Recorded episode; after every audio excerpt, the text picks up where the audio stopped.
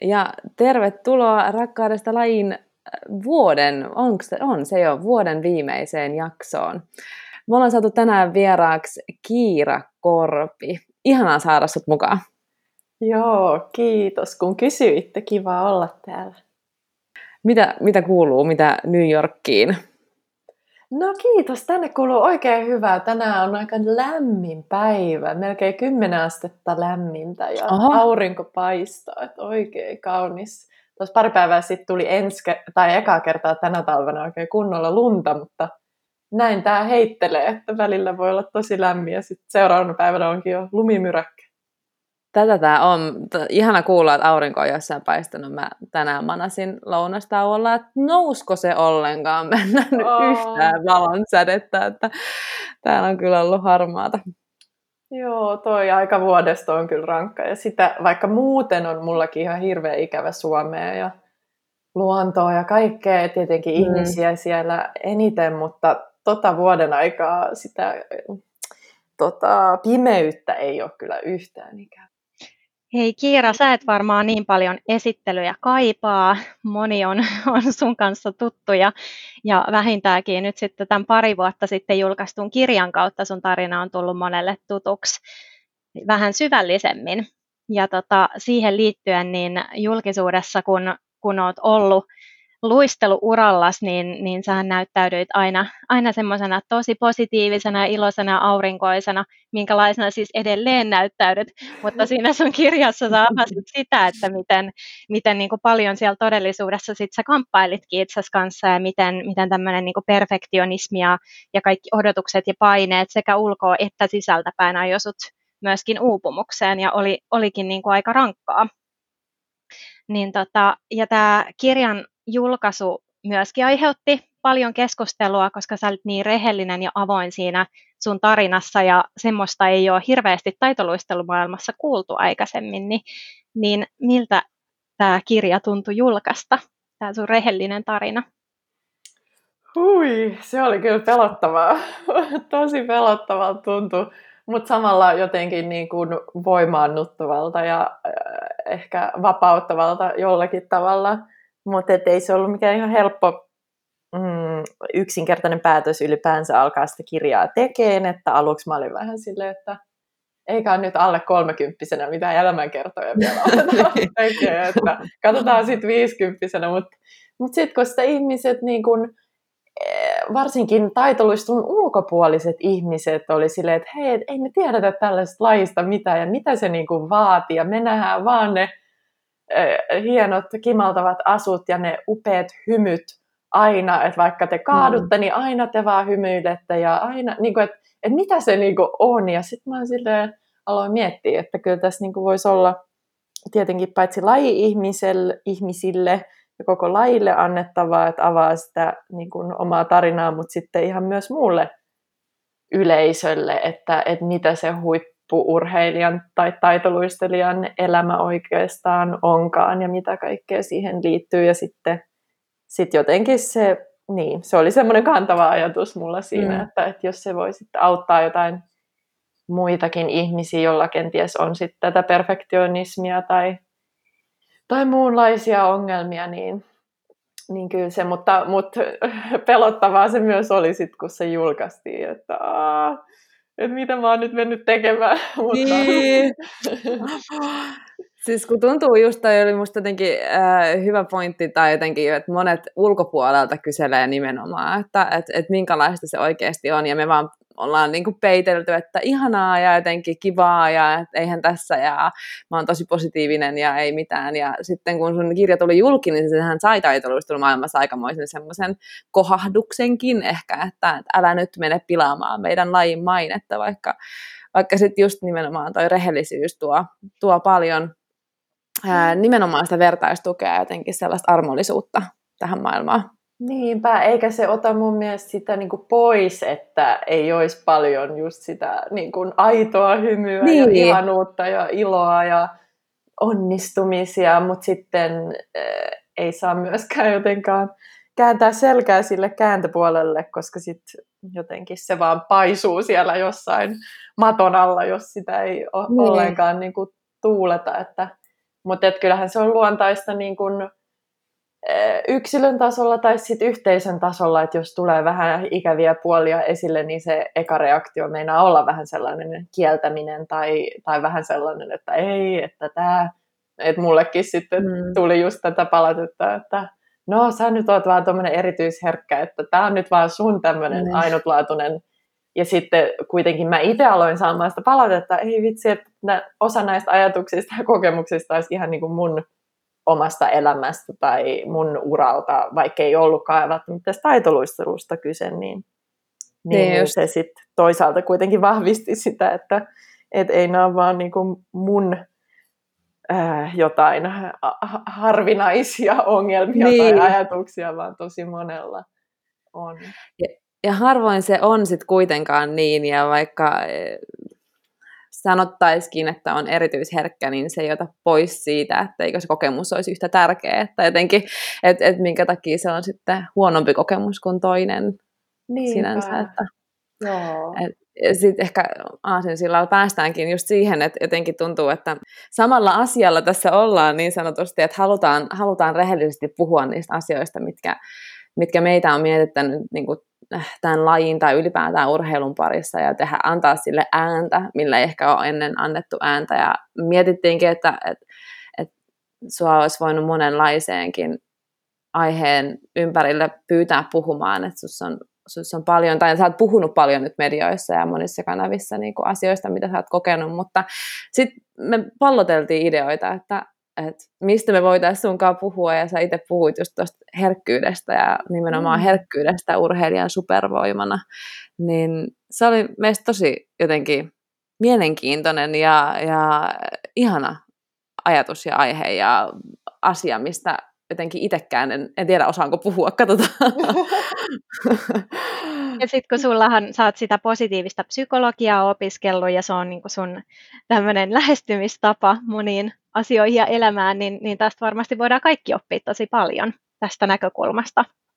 Joo, joo, siis mä olin tosi iloinen, kun me palloteltiin näitä aiheita, että tämä, tämä herkkyys supervoimana nousi jotenkin teil, teillekin esille sieltä, että et tota, mä olen äh, sen kanssa kyllä paljon paljon taistellut itse olisi kyllä kiva kuulla, onko teillä samanlaisia kokemuksia, mutta silloin uran aikana mulle just sanottiin tosi usein, että olet liian herkkä tai li- mietit liikaa tai tunnet liikaa, että älä nyt, älä mieti niin paljon, että älä nyt sitä ja nyt vaan älä jotenkin, niin siitä tuli vähän sellainen, että tämä on, tämä on jotenkin niin kuin huono asia, tämä herkkyys. Vaikka sitten toisaalta, kun miettii taitoluistelua, niin sehän on Ah, sehän vaatii niinku pelkästään biologisesti hirveästi herkkyyttä ja motorista herkkyyttä, että sä niinku pystyt oppimaan niitä asioita hmm. niinku kehollas. Ja sitten tietenkin se, että kun ilmastaan musiikkiin ja taitoluistelu on yksi näistä urheilulajeista, jotka on tosi lähellä taidetta, niin millaista herkkyyttä tavallaan se vaatii, että pystyy ilmaisemaan sitä musiikkia tai tuntemaan sitä musiikkia, tai teillä ehkä joukkueena sekin olisi niin kuin mielenkiintoista, millaista herkkyyttä se vaatii ja kehi- miten sitä kehitetään sellaista herkkyyttä, että aistii sen muun joukkueen, missä ne joukkuekaverit siellä mm. mm. liitää ja näin, että, että voi olla, että se vaan niin kuin tulee siitä automaattisesti vai en mä tiedä, ehkä tämä on kysymys teille, kiinnitetäänkö tuollaisiin niin. niin kuin huomioon tai ajatellaanko sitä niin kuin, tota kautta? Mä jotenkin niin, mä jotenkin ajattelin sen herkkyyden silleen, että tai jotenkin mä en ole itse kokenut samalla tavalla sitä itseäni ehkä, ehkä niin herkäksi niin urheillessa, että siellä mä jotenkin äh, kokenut sit niinku eri tavalla, että mä, mä näen sen herkkyyden enemmän niinku niinku arjessa, että et, et, et, et se vaan mene tai tee tai ole, ja, ja ehkä sellaisesta, niin kuin, että, että pohtii liikaa ja miettii liikaa. Ja joukkueurheilussa mä jotenkin näen sen herkkyytenä semmoisessa niin joukkueen yhteen pelaamisessa, että siinä pitää olla tosi herkkä, että millä fiiliksellä kaikki on ja osaa lukea tilanteita ja osaa lukea sitä, että ei voi aina tehdä oman pään mukaan, vaan pitää olla jotenkin ehkä sosiaalisesti tosi herkkä. Niin ja sitten meillä puhutaan paljon semmoisesta muodostelmaälystä, että kun sä Kiira sanoit just tuosta, että missä ne muut menee ja muuta, että pitää niinku osata aistia sitä, niin, niin mä käyn oikeastaan ehkä niin kuin herkky, herkkyyden kautta sitä niinkään ajatella, että meidän lajissa siitä puhutaan niin kuin just tuommoisella termillä, tietyllä termillä, että, että sitä mm. niin kuin oppii, oppii ymmärtämään niitä kuvioita, miten ne liikkuu ja pyörii ja missä ne kaverit menee ja missä sun pitää itse olla suhteessa niihin ja missä se vauhti pitää mennä ja milloin sun pitää laittaa lisää vauhtia ja milloin hidastaa ja muita tämmöisiä juttuja, mutta on ihan totta, että herkkyys varmasti siihenkin liittyy, että ehkä toi herkkyys on semmoinen jotenkin tosi moniulotteinen käsity, käsite ylipäänsä. On, on. Ja varmaan toi, mitä sä puhuit, oliko se muodostelma äly? Joo. Ja. Muodostelma äly kuulostaa niin mahtavalta. Ja varmaan siinä niin kuin on, on just tota, että tarvitaan sitä niin kuin, äh, aivopoveria, sitä, sitä niin kuin, sellaista loogista älykkyyttä just, että oppii, että miten nämä kuviot ja missä, missä vaiheessa nyt pitää irrottaa ja mitä kaikkea. Mutta sitten varmaan siinä niin kun voi olla, että se tulee ihan huomaamattaan sit se intuitiivinen mm. älykkyys tai herkkyys tai mikä sitten onkaan, että tavallaan aist, ei tarvitse niin kun aivoilla miettiä, vaan jotenkin keholla aistii, että, että nyt on se oikea aika tehdä tämä tai jotain. Niin. Joo, et se kyllä varmasti just tuossa niin kuin taitoluistelu kuin taitoluistelun muoto, niin se herkkyys on kyllä siinä, että se, se luistin on aika herkkä, että sun täytyy olla koko ajan vähän hereillä ja koko ajan vähän tietää, mitä sä teet. Miten sä itse niin kuin määrittelisit tuon sanan niin kuin herkkä, tai että miten sä lähet, oot lähtenyt lähestymään tota, Joo, niin kuin terminä? tosi hyvä, hyvä kysymys. Tota, mä en tiedä, onko mä sitä edes niin miettinyt sitä niin kuin määritelmää, mutta ehkä englanniksi, kun se on sensitivity, niin se liittyy just niin kuin aisteihin äh, suoranaisesti, että on, on vaan se niin kuin kyky aistia eri niin kuin, stimuluksia, on, onko se mm. suomenkielinen sana, eri ärsykkeitä niin. pystyy aistimaan sekä siitä niin kuin ulko, ulkoisesta maailmasta, mutta sitten myös siitä, siitä sisäisestä. Ja ehkä se, mikä sitten mulla just sen positiivisen psykologian kautta, mihin Jonna viittasit, niin on tullut semmoinen ihana oivallus, kun välillä se oma herkkyys tuntuu just sellaiselta taakalta, että kun en mä voi sille mitään, mä aistin niin. niin paljon ja jotenkin tunnen muiden ihmisten,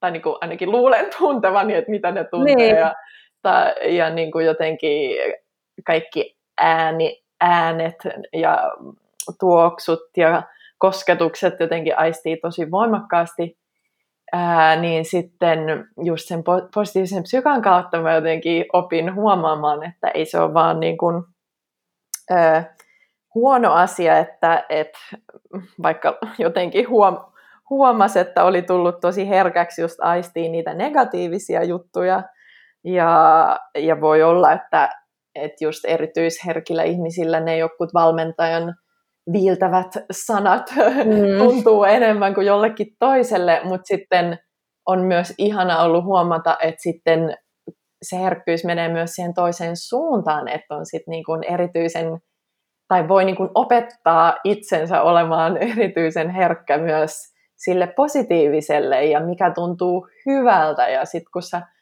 vaan nautit jostain vitsin auringon laskusta ja niin kuin jotenkin niin. saat siitä sit isoimmat kiksit, tai sitten kun oot joidenkin ihmisten seurassa, no nyt mä mainitsin valmentaja, mutta joku, joku valmentaja, joka on oikein niin kuin emotionaalisesti taitava valmentaja, oikein niin kuin huipputunneälykäs tyyppi, niin sitten niin. sit tavallaan herkällä ihmisellä voi olla tosi voimaannuttavaa olla, olla vaikka sellaisen niin kuin valmentajan seurassa. Että näin, näin mä se on ainakin itse kokenut, että vaikka ehkä ne sitten jotkut negatiiviset valmennustekniikat tuntuu aika pahasti, mutta sitten myös tuntui todella niin kuin, äh, tälleen niin kuin, mitäs adjektiivia mä käyttäisin, tu- mm. oli niin kuin tällaisia transformatiivisia, siis todella niin kuin mullistavia he- henkisiä kokemuksia, sitten kun mä sain olla vaikka jonkun valmentajan kanssa jäällä, joka sit niin kun oli niin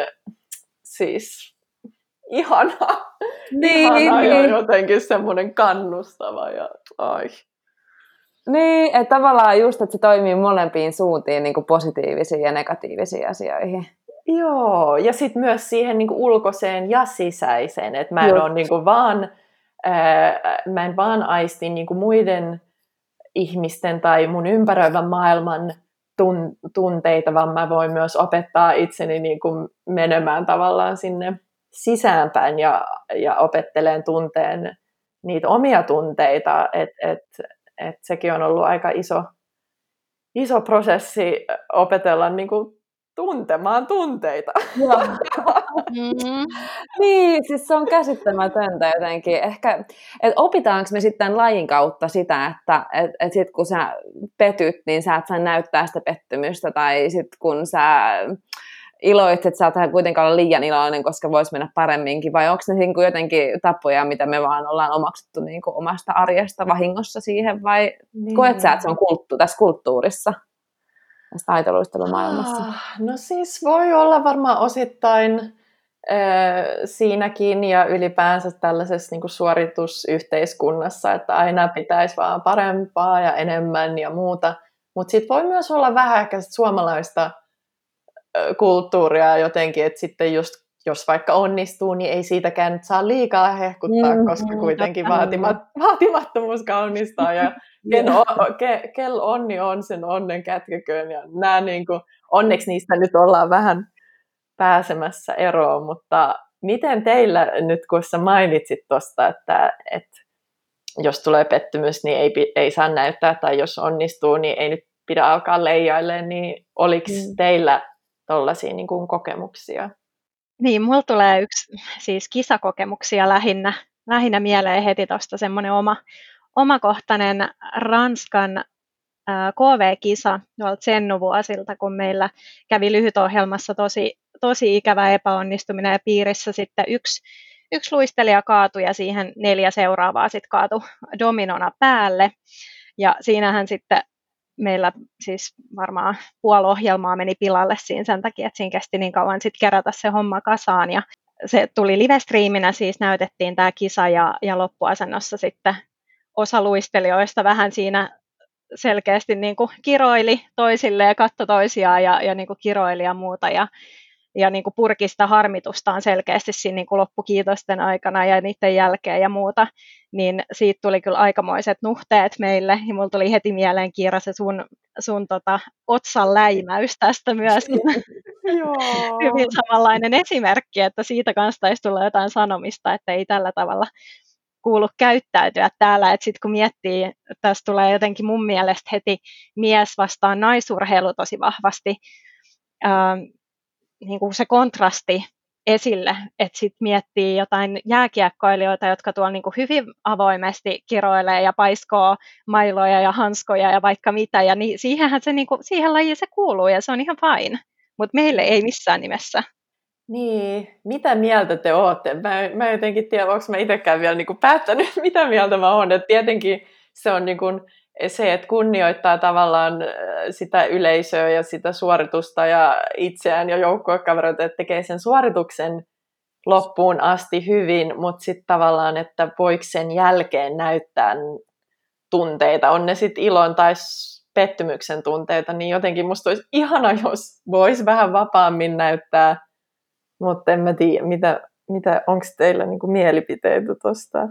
Niin, no toi on ehkä mun mielestä jotenkin vähän semmoinen, sitä on ehkä nuoren, nuorempana sitä ajattelin, että, että ehdottomasti siis pitää näyttää tunteita ja sitten kun mä oon pettynyt, niin mä paiskon ovia ja niin kuin, että sitten sen kuuluukin olla niin ja että jotenkin sitä ei nähnyt muuten. Ehkä sitä niin kuin jotenkin, en mä sitäkään haluaisi, että me ollaan sitten semmoinen laji, niin kuin saattaa vaikka jossain lätkässä esimerkiksi, en tiedä onko enää näitä esimerkkejä, mutta että, sä, että me hakee mitalleja, kun sä tuletkin toiseksi tai muuta, että se kuitenkin se kunnioitus nimenomaan siihen suoritukseen ja siihen peliin tai kisaan itsessään on siinä läsnä, mutta ehkä mm. jotenkin tulee ehkä vähän semmoinen olo, että jotenkin sillä, että näytään se pettyminen, niin halutaan jotenkin näyttää, että tajusin, että epäonnistuin, tai jotenkin, että haluan vahvistaa sen teidän niin kuin, ää, katsojien, ää, tai jotenkin ehkä se niin kuin, peittelee tai jotenkin haluaa tuoda sitä selkeästi esiin, että epäonnistui, että kukaan ei tuomitse sua siitä, että sä olisit niinku huono jollain mm. tasolla. En mä tiedä. Ja sitten se ehkä tuo niinku itselle sellaista niinku helpotusta siinä, tai en tiedä helpotusta, mutta se on jotenkin niinku luonnollisempaa sitten niinku ottaa se kritiikki vastaan, kun on näyttänyt, että tiedän, että epäonnistuin. Niin tavallaan ehkä niinku pyrkii välttämään sitä häpeän tunnetta, että et niin, jos sä, niinku, niin. jos sä niinku näytät, että mä oon pettynyt sillä, että hei mä tiedän, että tämä meni huonosti, mm, että et niin. ei tarvi mulle tulla sanomaan. Tavallaan, että sä itse niinku tuot sen esille, niin se on ehkä semmoista niinku, tietynlaista niinku, oman itsensä suojelemista myöskin, että pyritään niin. Niinku välttää sitä häpeän tunnetta, mikä tulee, että jos jotkut muut tulee sanomaan sulle, että no sulle ei nyt mennyt kauhean hyvin, ennen kuin sä tavallaan itse näytät sen.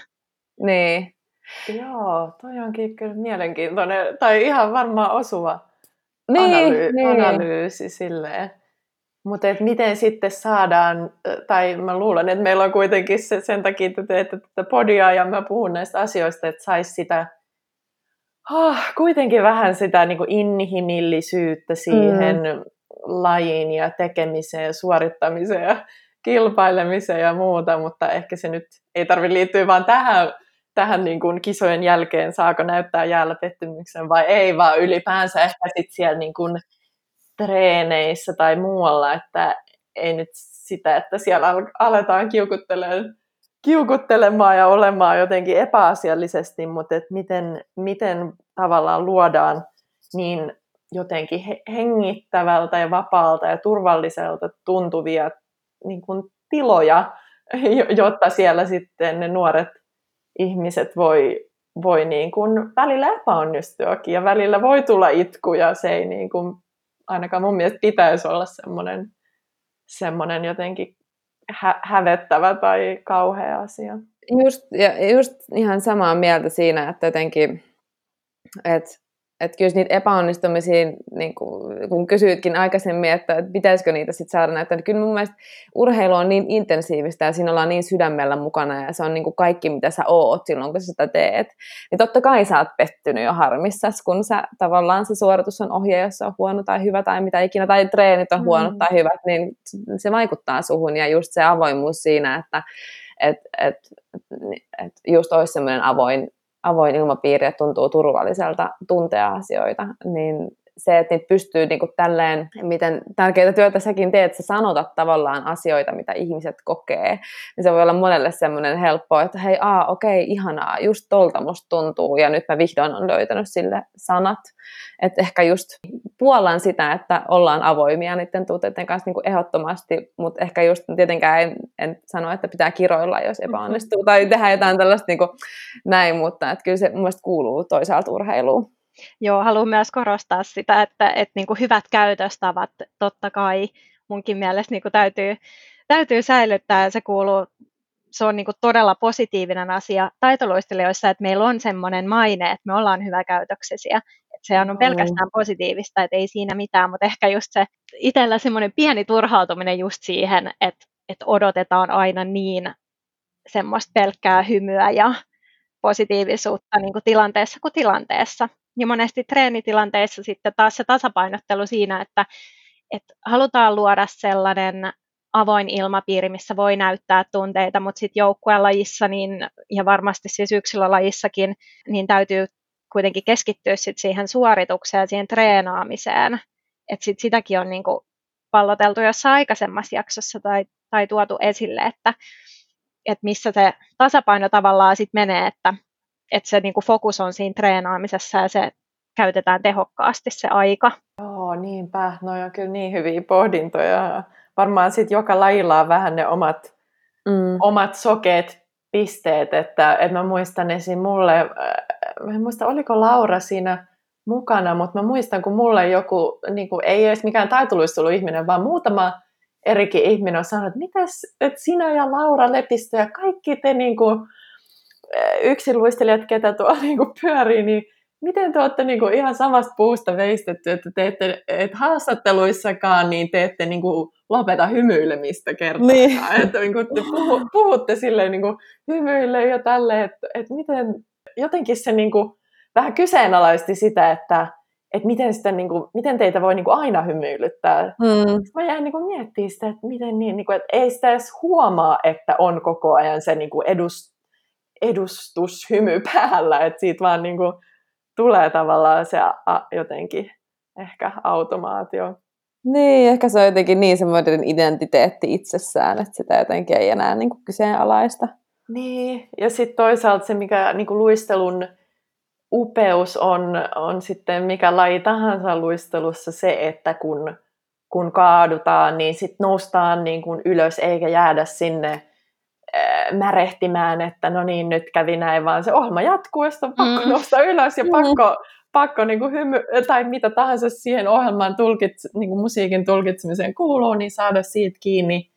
Mutta sitten välillä nyt mä oon miettinyt sitä, että, että, että se on, vaikka se on toisaalta todella hieno, että se opettaa niin kuin elämää varten sen, että ei jäädä märehtiin epäonnistumisia, mutta sitten, että voiko se välillä opettaa myös vähän niin kuin liikaakin jopa niin kuin vältteleen sitä kipua tai niitä NS-negatiivisia tunteita, kun, kun jotenkin niille ei ole aikaa, vaan nyt vaan pitää jotenkin jatkaa. Mm. Ja mä oon ainakin itse, en tiedä onko teillä sama kokemus, mutta itse tullut niin kuin mestariksi siinä.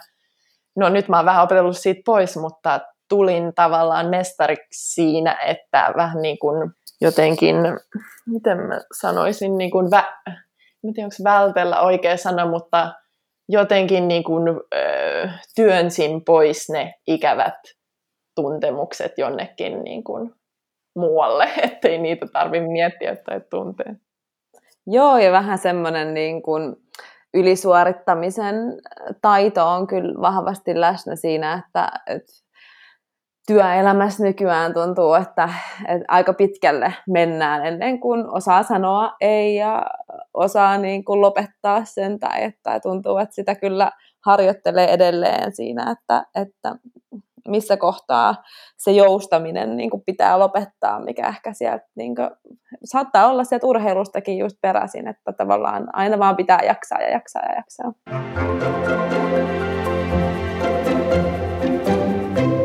Miten tota, kun nyt puhuttiin just jotenkin siitä, että, niin kuin ehkä herkkyydestä tulee helposti just toi negatiivinen, negatiivinen klangi, niin kuin sanoit, että aina, monesti sullekin on sanottu, että ethän sä voi olla huipulla, jos sä oot herkkä, mutta, mutta miten sä näet niin kuin herkkyyden vahvuutena, että mikä, miksi, miksi se olisi urheilijalle äh, supervoima? Joo, no siis jotain no ehkä siis. niin, kuin, no niin, nyt päästään. Nyt jotain ehkä siinä alussa, al, alussa niin kuin sivusinkin, että pelkästään sen niin kuin oppimisen kannalta se, että sulla on niin kuin herkkyys aistia fyysisesti tai visuaalisesti tai miten tahansa ylipäänsä niin kuin aistia niitä motorisia liikkeitä tai mitä tahansa. Ja sitten se taitoluistelussa, minkä takia se on erityisesti supervoima, on se, se, että siinä kuitenkin se taiteellisuus ja se musiikin tulkinta ja se kaikki, niin, niin se voi olla ihan mieletön voimavara. Mutta kyllä mä näen, että yleisesti se, että että urheilija on herkkä, ja mä väitän, että kyllä suurin osa niin kuin ihan hu- maailman huippurheilijoista on niin kuin, tosi, tosi herkkiä, että muuten ne ei varmaan olisi pystynyt niin kuin, just ehkä oppimaan sitä kaikkea, jotenkin ammentamaan sitä kaikkea, mutta että jotenkin se, että et pystyy sitten olemaan niin kuin sen oman harjoittelunsakin kanssa siinä mielessä herkkä. Se ehkä, mitä mä opin sitten viimeisinä vuosina on tässä niin kuin oppinut, että, että sitten tietää, että mitä tavallaan se oma keho vaatii ja millaista harjoittelua ja huomaa, että okei, no tällainen liike, tämä ehkä on tässä mun treeniohjelmassa, mutta tämä ei vaan niin kuin mun kroppaan jotenkin niin kuin mm. nyt tunnu hyvältä tai tämä, jotenkin on vähän tämmöinen kiertynyt tämä liike, että tässä tässä nyt mä en ole ihan tasapainossa tai, tai mm. näin, niin siinä mielessä se voi olla kyllä, tai siinäkin mielessä hyvä. Niin, just ehkä tämmöinen niin kuin, tiedostat, että jos joku sun kropassa on, on väärällä raiteillaan, että on niin kuin herkkä tunnistaa sen. Ja... Niin, ja sitten varmaan just noissa joukkuelajeissa, mitä minä en valitettavasti ole päässyt koskaan, koskaan harrastamaan välillä, kun olen haaveillut siitä, kun yksin siellä puurtaa jossain treenihallissa. Mä oon melkein itkua vääntänyt, miksi mä en ole tuolla jääkiekkoilijoiden kopissa, että mä haluan olla jääkiekkoilija tai muodostunut muistelija. No se on vaan mielellään ottanut no joo, siis. tai edes pariluistelija tai jäätanssija, että olisi edes joku, niin, niin. Jo, joku siinä, mutta tota, mut niin se sitä muodostelma-äly tai joku tie, tiimiäly, tiimiherkkyys, että aistii tavallaan sen isomman kuvan siinä, mitä siinä kentällä tapahtuu ja miten ne muut liikkuvat osat siellä, tota, niin kuin, muut ihmiset, mm. mitä ne tekee. Ja kyllä mä väitän, että mullakin sekin sitten, tämä nyt poukkoilee vähän sinne sun tänne, mutta nyt just tuli mieleen, että, että sekin, että, että mä niin kuin, kyllä se herkkyys liittyy myös sit siihen niin kuin kats, niin kuin sen, että pystyy luomaan sen, tietenkin sen yhteyden siihen musiikkiin, mutta sitten semmoisen tietynlaisen yhteyden myös niihin katsojiin ja tuomareihin. Joo, hyvä pointti.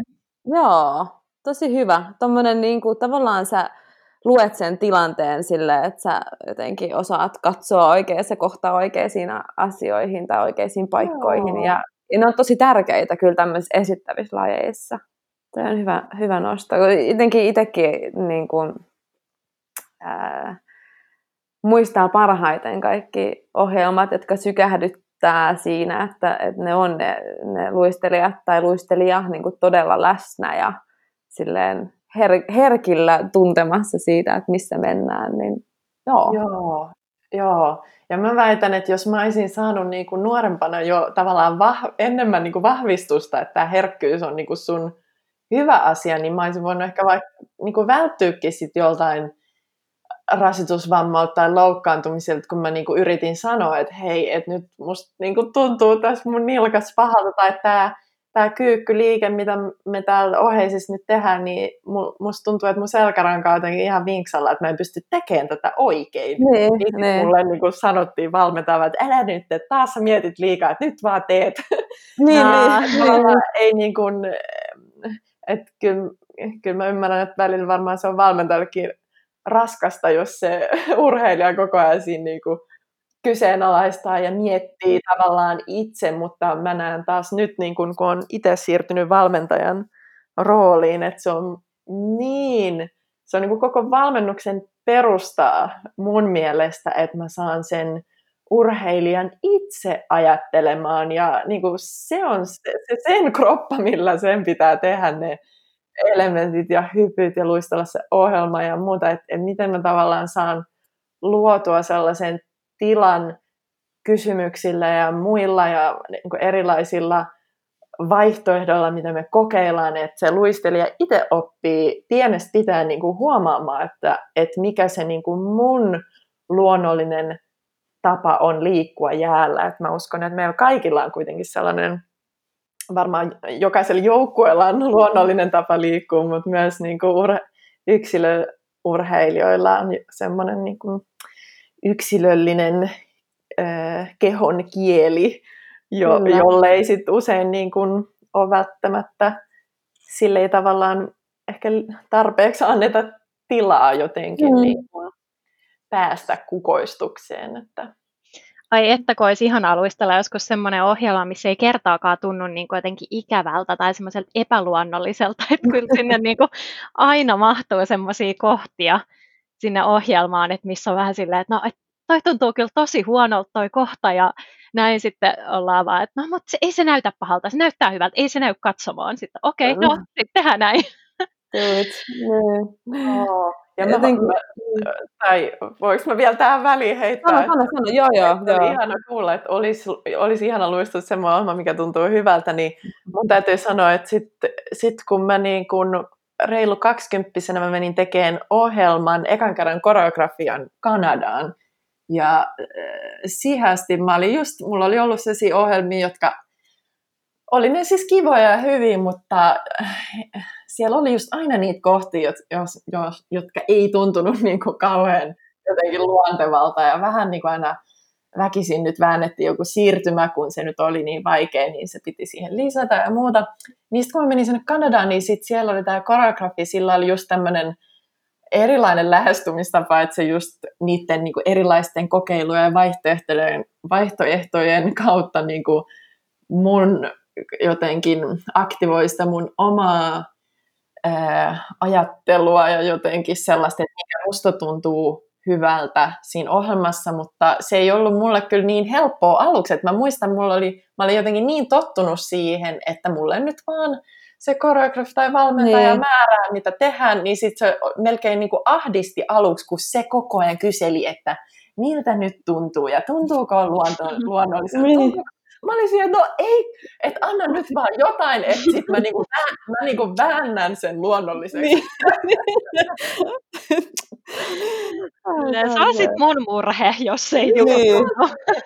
et, et, et, mä jotenkin niinku ajattelin, että eihän se nyt kuulukaan tunte, niin. tuntuu luonnolliselta niin. aluksi, että se sitten niinku harjoitellaan tuntumaan niin. edes jotenkin luontevalta, mutta mut sitten se oli ihana kuitenkin huomata, että mä pääsin siitä tai kun pääsin siitä ärsytyksestä yli, että miten niin kun, siis ai että sit se ohjelma tuntui niin kun, oh, siis se tuntui niin paljon niin kuin kevyemmältä uudistella, kun se oli tehty niin kuin mun yksilöllisiin tarpeisiin ja keholle niin, sopiva. Ehkä just jotenkin tossa, että on niinku evätty sitä, että sä et ole edes oppinut tuntemaan siltä, mikä tuntuu hyvältä. Niin sä et osaa edes sanoa, että että niin kuin, et, et, okei, tämä on varmaan luonteva ja hyvä tapa tehdä. Et helposti sitä turtuu niihin tapoihin, mitä on, on tehty. Et se on hienoa, että sulki on ollut sit kuitenkin tavallaan pääsy kokeilla jotain muuta ja uutta.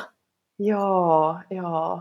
Ja just sen positiivisen psykologian kautta on niihin omiin tunteisiinkin saanut sellaisen kehollisen yhteyden, että ei ole vaan silleen, että no, täältä mä luulen, että musta tuntuu, tai että mm tätä mä niin ajattelen, kun mä oon vaikka iloinen tai kun mua ahdistaa, vaan sitten päässyt niin kuin sen jotenkin kehon kautta ku, tuntemaan, että, niin, että itse asiassa tässä rintakeässä mun tämä ahdistus tuntuukin tai, tai muuta, niin. että jotenkin.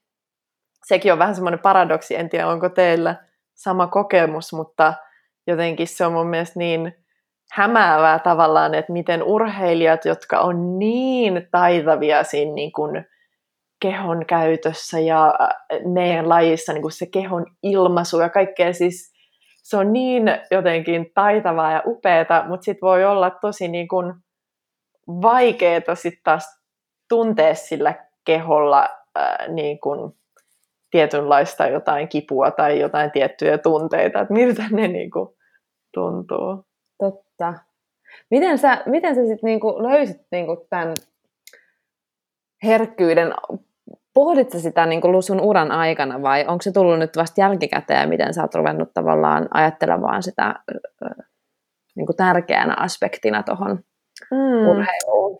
No siis silloin uran aikana se oli enemmän just ehkä semmoinen riippakivi, että et vähän semmoinen, että voi kumpa nyt en olisi näin herkkä tai, mm tai jotenkin voi kumpa en miettisi näin syvällisesti ja, ja muuta tällaista. Ää, sitten musta tuntuu, että mulla ei myöskään ollut ehkä ihan kaikkein taitavin mun ensimmäinen psyykkinen valmentaja, joka tuli mulle ehkä silloin, kun mä olin 15.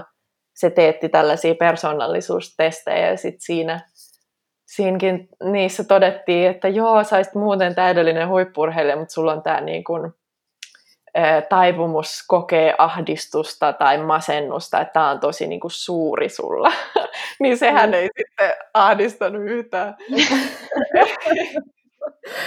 enempää, että, että niin. koitan nyt vaan niin kuin sitten rentoutua ja sit, sit sitä niin kuin rentoutta, ehkä tämäkin on mielenkiintoinen teema, teema että, että mitä mä oon kokenut mun uran aikana, sitä niin kuin, se tavallaan tiedostettiin se mun herkkyys ja että tarvisi sellaista rentoutta lisää ja mm. tarvisi sitä muuta elämää ja sitä sellaista iloa ja vapautta ja näin ja näin ja näin, mutta sitten sit se tapa, millä sitä niin kuin haettiin, oli se, että et, jotenkin niin kuin väännettiin sitä rentoa, tai jotenkin, että se niin, niin.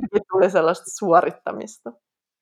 Niin, mä itse asiassa just rupesin toissapäivänä kuuntelemaan toista kertaa tätä sun kirjaa, ja muistan, tästä kohdasta taidettiin puhua niistä ilmapallohypyistä. Joo. Eikö se liittynyt just joo, tähän, että sit jotain, joo. no sä osaat sen paremmin kertoa, jos sä haluat. niin, siis joo, mä muistan, oliko se se, että, että sitten tehtiin sellainen päätös, kun mä tein liikaa ilmapalloja, että saa tehdä vaan, oliko se sitten, että kolme ilmapalloa ja sitten pitää siirtyä seuraavaan hyppyyn. Mutta sitten mä aloin ajattelemaan koko ajan vaan sitä, että no niin, nyt ei ilmapalloa, ei ilmapalloa, mm. niin sitten se tuli ja ei siis niitä kaiken maailman siis kokeiltiin ja yritettiin ja säädettiin, mutta sitten ei ollut sitä, niin kuin mitä taas mulla myöhemmin tuli semmoinen psyykkinen valmentaja, joka oli sitten silleen, että sillä oli niin jotenkin aika, joka ei tavallaan kuulosta hirveän rajulta se sen menetelmä tai radikaalilta, mutta se tuntui mulle ihan todella niin kuin radikaalilta se sen näkökulma, koska se oli, mulla jotenkin oli sellainen olo, että mus se niin kuin, miten mä nyt selittäisin, että mussa ei tavallaan ole mitään vikaa tai korjattavaa. että se on ihan ok, että on tällaisia piirteitä ja näiden kanssa pystyy niin kuin elämään ja löytämään sitä positiivista niin kuin puolta siitä, mutta jäi tavallaan pois se, että no niin, niin nyt sinä olet tällainen vähän viallinen ihminen, jota on pakko yrittää jotain kaiken maailman keinoilla niin kuin väkisin korjata. Niin, toikin on semmoinen jotenkin asia tuosta, kun herkkyy, herkkyyteen liitetään jotenkin heikkous tosi helposti ehkä, ja semmoinen heiveröisyys on se ehkä, mikä siitä tulee niin kuin mieleen. Niin, ja ajatella ehkä jopa niin kuin vahvuuden vastakohtana, mutta sitten kun ajatellaan luistelua lajina, niin niin siinähän on ihan hirveästi pelataan tämmöisten vastakohtien kanssa just, että siinä tarvitaan niin kuin tosi paljon vahvuutta ja voimaa ja kaikkea kestävyyttä ja räjähtävyyttä, mutta sitten siinä tarvitaan toisaalta myös paljon notkeutta ja ketteryyttä ja just sitä sellaista herkkyyttä ja kauneutta ja, ja niin kuin tunteiden tulkintaa ja, ja kaikkea tämmöistä, niin, niin tota, Joo, joo. en tiedä mikä on pointti joo, tässä. Joo, ei, mutta toi oli, toi oli tosi hyvä pointti, siis toi on niin hyvä pointti toi, että herkkyys koetaan helpolla niin kuin heik- heikkoutena, ja niinhän mä sen itsekin tavallaan aika pitkälti näin silloin vielä niin kuin uran aikana, että, et tota, mutta se on ihana jotenkin, miten se on mun mielestä murtumassa aika, aika hyvin se käsitys, että et tota, et jotenkin se nähdään mo- moniulotteisempana ja sellaisena niin kuin huippuvahvuutena, sit kun sitä oppii myös säätelee. Ja, ja se, mikä mullekin on ollut tässä ja on edelleen niin kuin työn alla se, että, että miten sitä herkkyyttä osaa sitten säädellä aina sen tilanteen mukaan, että joka, joka tilanteessa ja joka huoneessa, huoneeseen kun menee, niin ei tarvitsisi aistia sitä niin kuin kaikkea ympärillä olevaa, koska se on aika kuluttavaa, että miten tavallaan sitä voi voi niin kuin sitä omaa herkkyysvolyymi-nappia jotenkin painaa, painaa alas tai ylöspäin aina tilanteesta riippuen. Niin, toi oli itse asiassa joo, just tota, meidän jaksossa käsiteltiin yhdessä jaksossa noita tunne, tunnetaitoja enemmänkin just tällaisesta niin kuin valmentamisen näkökulmasta, niin siinä oli just se jotenkin, että, että tunteita on aina, mutta aina niitä ei kannata tai kansi opetella myöskin säätelemään ja jotenkin vähän näkemään niitä ulkopuolelta, että missä Niinpä. kohtaa kannattaa aistia kaikkea, missä kohtaa sitten vaan ehkä just nimenomaan auttaa itseään ja jättää aistimatta.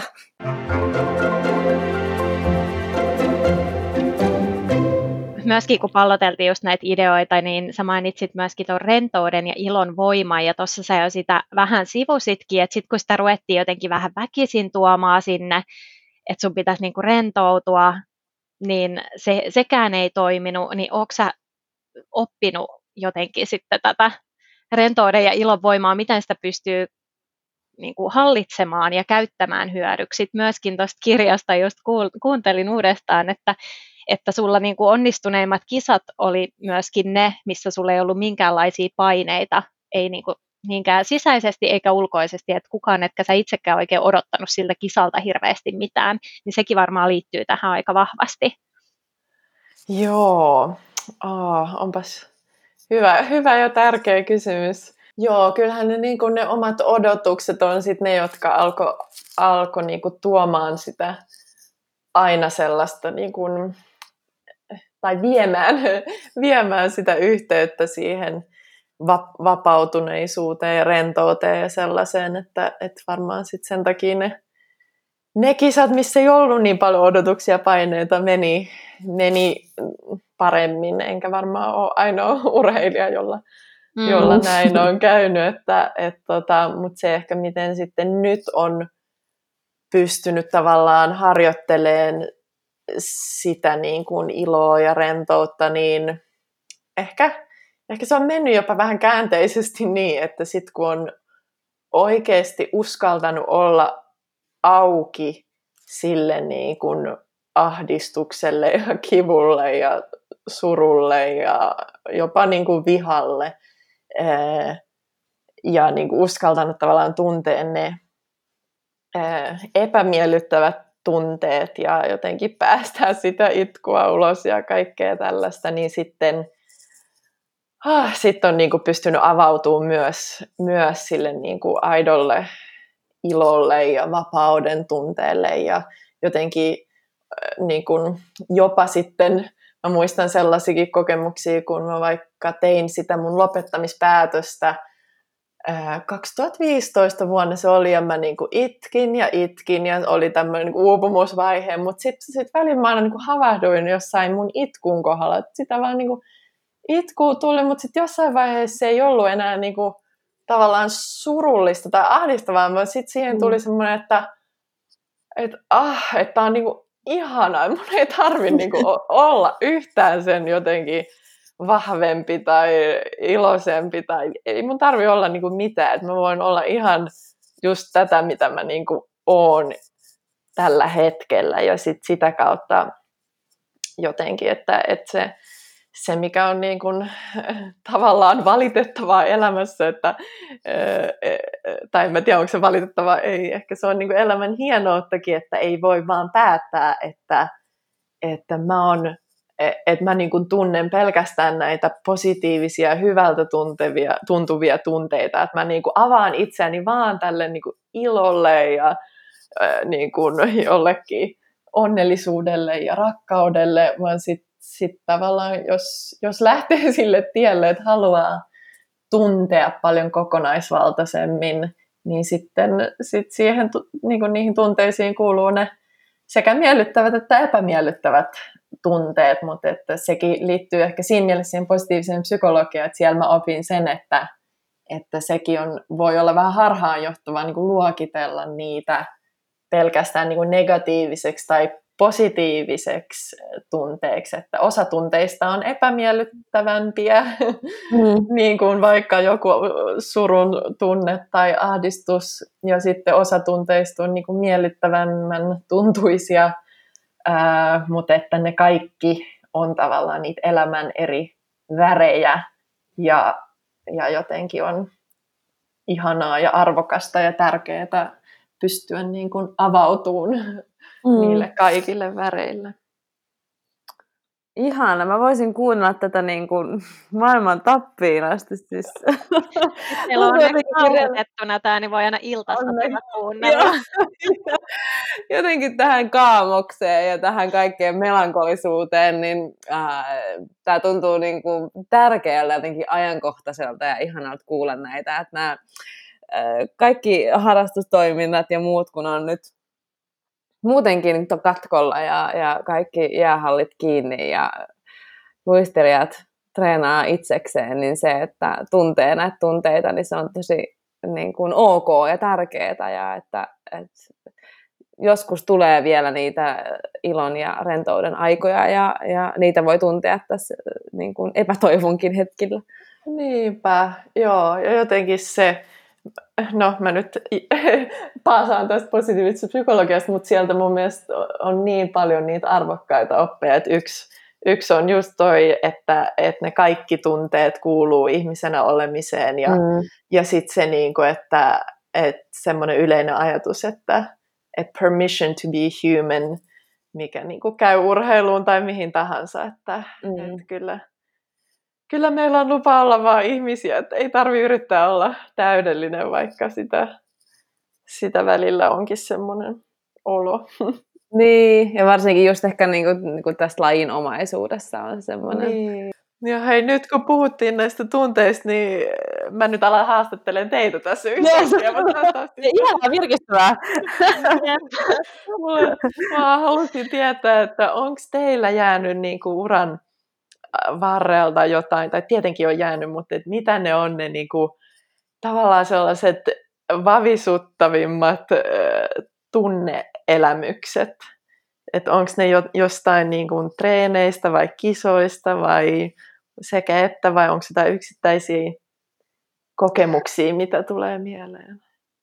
No kyllä, se on, kyllä me ollaan jotenkin puhuttu siitä, niin kuin, kun tämän pariin niin kuin taas tuli takaisin, niin oli silleen, että en mä näitä tunteita saa mistään muualta kuin täältä. Et on, tai kun siitä niin kuin itse urheilusta. Et kyllä, me, niin kuin, kyllä ne isoimmat tunteet mulle on tullut ainakin niin kuin kisoista ja just siitä niin kuin hyvistä suorituksista ja sijoituksista. Ja, ja sitten treeneissä se on ollut semmoinen, mitä mulla on niin kuin jäänyt, jäänyt erityisesti mieleen, niin semmoinen turvallisuus siinä mielessä, että tuntuu, että se on niin kuin paikka, missä niin kuin osaa toimia, vaikka sitten arkielämässä ei tietäiskään, mitä, mitä tapahtuu, niin jotenkin Joo. se on ollut aina semmoinen helppo paikka olla, ja jotenkin nyt kun palastaa, niin oli silleen, että ai niin, tätähän tämä on, että tämänhän mä osaan. En tiedä, mitä Jonna kokee. Joo, mä yritin tässä just kuumeisesti miettiä, että mikä olisi sellainen niin kuin isoin, isoin tunne, mikä on, että kyllä varmaan joo kisoista, mutta sitten toisaalta se, että, että lajin parissa niin on kokenut kyllä ihan varmaan koko tunteiden kirjon tosi voimakkaasti, niin kuin ne kaikki positiiviset ja, ja kurjemmatkin tunteet, mm. että, että kyllä niin kuin on tosi, ja, ja ne on niin kuin yhtä vahvana ehkä mielessä. Semmoiset kaikki onnistumisen, ilon, ystävyyden tunteet ja sitten toisaalta niin kuin kaikki tämmöinen niin kuin epäonnistuminen ja häpeä ja Joo. Kaikki on niin tärkeitä kuitenkin. Mm. Niin, niin. Mä tiedän, joku, ihan kuin joku olisi jossain joskus sanonut, että, että just että toi on urheilussa just se vaarallinenkin, kun tavallaan niitä tuntuu, että niitä tunteita ei saa muualta kuin siitä urheilusuorituksesta tai sen jälkeen tai niistä onnistumisista, että sitten lähtee tavallaan metsästään myös niin kuin elämässä jotenkin, että sä lähdet suorittaa niitä vaan niitä, en tiedä, niin, onko se niin kuin niin. hyvä vai huono. Joo, mä voin kyllä siinä mielessä komppaa tuota. Mä muistan ainakin silloin, kun mä olin vielä yliopistossa, opiskelin, opiskelin Tampereella, niin mä muistan, mä niin välillä jotenkin niin kaihoisasti niitä mun opiskelukavereiden meininkejä katselin, että oi kun ne tuolla bilettää ja niillä on niin kivaa ja miksi mun pitää vaan tänne aamulla herätä kuudelta treeneihin ja bla bla bla. Mm. Mutta sitten kun mulla tuli loukkaantuminen, mä olisin niinku päässytkin sinne bileisiin ja vähän sellaista vapaa-aikaa oli enemmän ja näin, niin sitten jotenkin, en mä tiedä jääkö siitä sitten aivot jotenkin jopa jo, jonkinlaiseen kemialliseen mm. koukkuun mm. niihin adrenaliinipiikkeihin, kun sitten yhtäkkiä se elämä tuntuukin niin tasapaksulta, että missä on ne elämää suuremmat niin kuin highs and lows, että sitten tuntuu vähän silleen, että miten ne tavalliset ihmiset saa näistä jostain kokeista ja bileistä joku kiksit, että eikö nyt pitäisi olla joku niin kuin, paljon jotenkin isompi. Onko sulla Jonna ollut ikinä tällaisia? Siis sille, että, että tavallaan se muu elämä tuntuu ihan tasapaksulta verrattuna sen luistelun, urheilun suuriin nousuihin ja laskuihin. On ehdottomasti ja, ja jotenkin ihan samaa pystyn kyllä tuohon tohon samaistumaan, että, että jotenkin aina tuntuu, että kaikki, jotka ei ole kilpaurheilleet, niin on jäänyt tosi paljon sitä paitsi, että just se, että mistä te saatte mukamassa niin tämmöisiä vastaavia tunteita. Ja sitten mä huomaan edelleen myös sen, että, että nyt esimerkiksi kun mä tuot sun kirjaa kuuntelen, mä viittaan siihen varmaan kymmenettä kertaa, Joo. mutta tota, siis se on jännä, että vaikkei siinä edes tule mikään erityisen koskettava kohta tai mitään, niin mulla ihan niin kuin rintaa puristaa välillä. Mulla alkaa itkettää, kun mä kuuntelen sitä kirjaa. Ihan vain sen takia, kun mä pystyn niin kuin jotenkin niin hyvin samaistumaan niihin pieniinkin nyansseihin, mitä siellä on. Ja sama sitten mä oon kuunnellut cheerleading-podcastia, ja siinä on sama juttu, että mä aina niin kuin, toisinaan vaan alan itkemään, kun mä kuuntelen niitä, niitä juttuja, koska se, se, niin kuin, se on niin jotenkin elämää suurempi asia, se urheilu ja ne tunteet, mitä siitä on saanut. Että et en mä nyt mitään business-podcastia kuunnellessa niin kuin olla itkemään, vaikka toki työelämässäkin voi ihan yhtä lailla kokea onnistumisen tunteita ja pettymyksen tunteita ja muuta. Niin. Mm. Oi, että, joo. Ne kyllä, kyllä ne jättää jälkensä.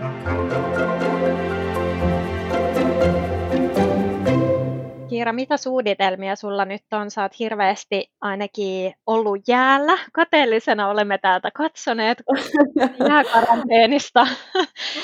Et vaikkakin pitkään sä oot siellä maski päällä joutunut menemään, ettei sielläkään teillä nykissä helppo tilanne ole, mutta sulla on ilmeisesti jotain valmennuksia siellä nyt ja mitä kaikkea Joo. muuta.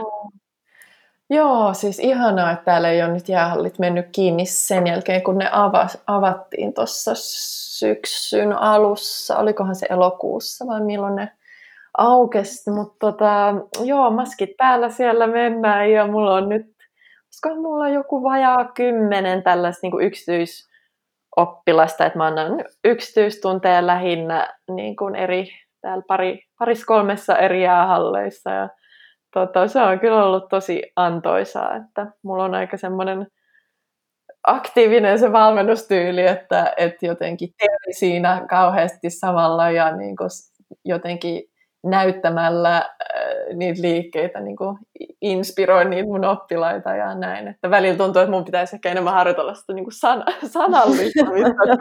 mä, niin kuin, mä niin kuin tunnen sen niin vahvasti, että mä niin kuin välillä jotenkin mun sanat jää sille lukkoon, että mikä tää, miten mä niin kuin selitän tämän sanallisesti.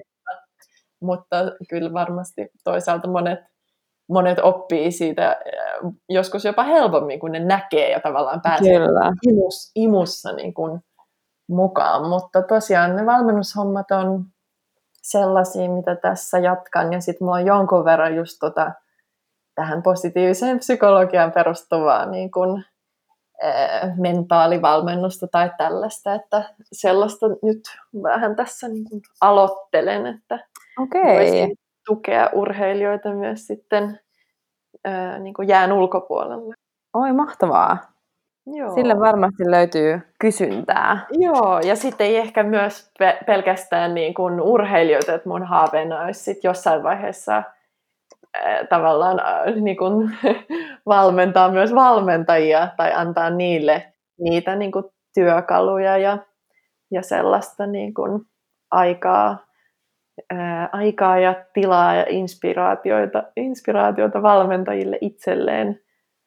Tota, sitten, että miten he voi jotenkin ehkä tulla taitavammaksi niissä tunnetaidoissa ja muissa, mutta myös tavallaan muistaa sen oman luistelijuuden ää, siinä niin kuin valmentajan roolin lisäksi, että mun mielestä se on no helppo se on ehkä tässä mun sanoa, kun en ole ollut mm. kauan valmentaja, mutta, mutta jotenkin niin. mulla on semmoinen olo, että, että se on, se on tär, tärkeää niin kuin varjella tavallaan sitä luistelija-identiteettiä myös silloin, kun on valmentaja, ja myös sitä, että on niin kuin, ei ole vaan se opettaja, vaan myös on se niin kuin oppilas siinä matkan varrella. Onpa ihanaa, koska jotenkin tämä valmentajuus on, on ihan oma teemansa, mitä me ei olla kauheasti vielä käsitelty. Ja, ja, ja monesti tuntuu, että ne valmentajatkin jää aina vähän niin kuin yksin siinä, että kun mm. puhutaan paljon niiden urheilijoiden tunteista ja urheilijoiden oikeuksista. Ja jaksamisesta, mm. niin mitäs valmentajien jaksaminen ja muut? Niin. niin. Just niin. Ja sekin on aika niin kuin kuitenkin tosi pinnalla oleva aihe siinä, että nyt tämäkin vuosi voi vaan kuvitella, minkälaista se on ollut, että se on täytynyt keksiä yhtäkkiä keinoja opettaa jääurheilua ilman jäätä ja etenkin, että miten, miten, miten he jaksaa, niin jotenkin tosi, tosi ihana että kuulla, että sä oot jotenkin löytänyt tuon aiheen. Joo, joo, kyllä se on sydäntä lähellä ja tämä koko lu- luistelumeininki ja se on kyllä niin. nähdä nähdä, miten vaikka toisaalta tuntuu, että luistelu on menossa vähän kahteen eri suuntaan, että toisaalta ollaan niin kuin menossa tällaiseen, niin kuin puhun nyt lähinnä yksinluistelusta, että on tätä niin kuin lapsitähti meininkiä, jossa aletaan treenaa Venäjällä jo kolmevuotiaana kolme mm. kertaa päivässä melkein. Ja, Niinpä. ja ihan niin kuin tavallaan ihan siis koneita, ihmiskone, ihmislapsikoneita nämä niin kuin urheilijat, mutta sitten on myös jotenkin se, se toinen suuntaus, eh, mikä varmaan meille tuntuu sellaiselta luontaiselta ja inspiroivalta, että tulee se niin kuin inhimillisyys siihen vahvemmin mukaan mm. ja vähän semmoinen kokonaisvaltaisempi käsitys, että, että ei valmennetakaan pelkästään sitä niin kuin mekaanista konetta siellä jäällä, vaan sitä koko ihmistä. Niinpä, niinpä. Hei, ketä ne sun valmennettavat on siellä? Minkä tasoisia luistelijoita he on? Ja... Joo, siis no ei, ei, ei ole ketään huippunimiä, ketä kukaan tietäisi, vaan kaiken, kaiken tasoisia ja ikäisiäkin, että mun nuorin on 11 ja vanhin on ehkä just vähän vajaa 60. Okei, ihana tämmöinen kunnon skaala. Kunnon haitari ja niin kuin parhaimmat harjoittelee a, niin kuin kaksoisakseli tai jopa kolmoishyppyä ja sitten sit taas niin kuin ehkä tämä no en halua sanoa heikoin, vaan se, joka on luistellut vähiten aikaa, öö, niin, niin tota, harjoittelee valssikolmosia ja taaksepäin niin kuin käännöksiä ja hyvää sirklausta ja tälleen. että se on kyllä opet, niin mä olen oikein yllättynytkin, että miten paljon sitä oppii luistelusta laina ja valmennuksesta, kun just valmentaa niin eri, eri tasoisia ja eri ikäisiä, että, että sitten kun niinku just, vaikka tämä yksi aloittelija kysyy multa, että niin, että missä, missä sun niinku jalkaterän paino on, kun sä teet tämän Äh, mikä tämä on, three turn, mikä se on suomeksi? Kolmonen. Kolmosen, niin. kolmosen. Niin. niin eihän tollasta, kun se tulee niin automaattisesti itsellä, niin. niin ei edes pysähdy miettimään, että, että missä se mun niinku paino tässä terän, terällä onkin, niin sitten sit joutuu ihan eri lailla niinku miettimään asioita, purkamaan niitä jotain yksinkertaisia liikkeitä niin kuin pienemmiksi paloiksi. Ihanaa, mm. vitsi. Kuulinkohan mä jostain, että sä oot tekemässä myös englanninkielistä versiota sun kirjasta? Ai niin, joo, se, joo hyvä kun tuli Semmoinenkin se projekti. joo. joo, se on tässä ollut niinku roikkumassa jo pitkään, tai ei roikkumassa, vaan työn alla, työn alla ja nyt se on siis niinku val, tavallaan ihan melkein valmis lähteä niinku kustantajalle. Okay. No kuinka paljon se jännittää? No se jännittää, joo, kyllä, kyllä se tietenkin jännittää, ja, mutta mä oon saanut mielestäni ihan hyviä, mä oon nyt tosi paljon itse sitä sitten niin kun, vähän korjannut ja täydentänyt ja lisännyt jotain juttuja ja näin, että siihen tulisi vielä jotenkin vahvemmin semmoinen taitoluistelun ehkä yleinen kulttuuri esille, eikä vaan se mun henkilökohtainen Joo. tarina, mm. vaikka se nyt onkin se fokus. Okei. Okay. Onko tälle vielä aikataulua, että milloin tämä julkaistaan? Ei, no siis ensi vuoden loppupuolella varmaan. Okay. Mä luulen, että se kuitenkin menee sinne. Ah, niin mm. pitkään vielä joudutaan jännittämään. Niin, joo. no äkkiä nämä vuodet menee, jos on samalla niin. edellinen. Onko siitä muuten paljon puhuttu niin kuin kansainvälisillä areenoilla tai kansainvälisten ihmisten keskuudessa tästä sun kirjasta, että kuinka paljon siitä on niin kuin tiedetään, vaikka se on vain suomeksi tähän asti ollut? Ähm, hyvä kysymys, mutta en usko, että siitä mitenkään ihan hirveästi, että se kyllä vähän tämä suomen kieli hidastaa siinä, mm-hmm. että kas kummaa ei, ei niin montaa niin kuin, kansainvälistä ihmistä ole, joka niin kuin, olisi sen kääntänyt ja lukenut, mutta varmaan siitä nyt jonkun verran munkin luistelukaverit, kansainväliset luistelukaverit tietää ja näin, mutta, mm. mutta tota, ei, ei varmaan sen enempää. Et kyllä varmasti tulee olemaan niin kuin, tai hienoa saada sitä avoimuutta ihan kansainvälisestikin, että ei sitä, ei sitä liikaa Joo. ole niin kuin tässä koko maailmassa, silleen, että ei puhuta pelkästään Suomen taitoluistelumaailmasta, vaan nimenomaan. Just niin. Onko muuten näitä niin kuin muodostelmaluistelijoiden tekemiä vaikka podcasteja, seuraatteko onko niitä paljon niin kuin kansainvälisiä? No nyt on siis, no ei, niitä, oikein, niitä ei oikein ole. Et yksi on Jenkeissä. Vai, oliko siinä kaksi? Kaksi. Yksi. Kaksi. Kaksi, mutta se toinen ei ole niin kuin aktiivinen, että niiltä tuli vaan joku muutama jakso kisoista, kisa-analyysejä okay. joskus aikaisemmin, mutta ei ole kyllä tiedossa ainakaan varmaan Oo. muita. Joo. Niin, tekin teette tällaista uraa uurtavaa työtä. Ehkä tekin voitte jonkun jakson tehdä vaikka englanniksikin. Niin. Me ollaan kyllä mietitty sitä, että se olisi tosi kiva, tai ollaan vähän suunniteltu semmoista Kalifornian trippiä, mutta se nyt sattuneesta syystä on vähän jäissä nämä suunnitelmat, mutta siinä kanssa mietittiin, että kun sielläkin meillä paljon luistelukavereita, että olisi ollut kiva sitten tehdä muutamia haastattelujaksoja sieltä, mutta ehkä jossain mm, vaiheessa vielä, siis jos tämä nyt, tämä meidän ensimmäinen etäjakso onnistuu hienosti vielä, katsotaan vielä loppuun tekniikkaa, että kaikki pelaa. Toivon mukaan, niin sitten me voidaan tehdä tälle etänäkin. Joo, se olisi niin hienoa varmaan, koska mä ainakin itse huomaan, kun olen jutellut sitten entisten kilpa, kilpakumppaneiden kanssa tälle uran jälkeen vähän sy- syvällisemmin, niin se on jotenkin niin toisaalta yllättävää, mutta toisaalta ei tietenkään ollenkaan yllättävää, että sitten ne kokemukset on niin samanlaisia ollut Joo. ja muuta. Ja aina on ajatellut, että se toinen, että kyllä sillä kilpakumppanilla on kaikki asiat hyvin. Että se yep. on vaan, mm. Ja sitten useimmiten, sit, kun sä jostain Jenkeistäkin, kun kuuntelee materiaalia, mitä on tämä yksi podcastkin, niin ne puhuu siitä, että vaikka minkälaista on ollut korona-aikaan treenaaminen, niin se on sille amazing and so fun, and jotenkin, niin että et, et, et sitä syvälle ei kauhean helposti niin kuin päästä noissa jotenkin, niin olisi ihana kuulla oikeasti sellaista niin kuin, äh, rehellistä keskustelua ää, myös toisten, toisten kanssa, että, koska aika vahvasti mä uskon just niin kuin sanoit, että kaikki kokee aika samanlaisia juttuja. Niinpä.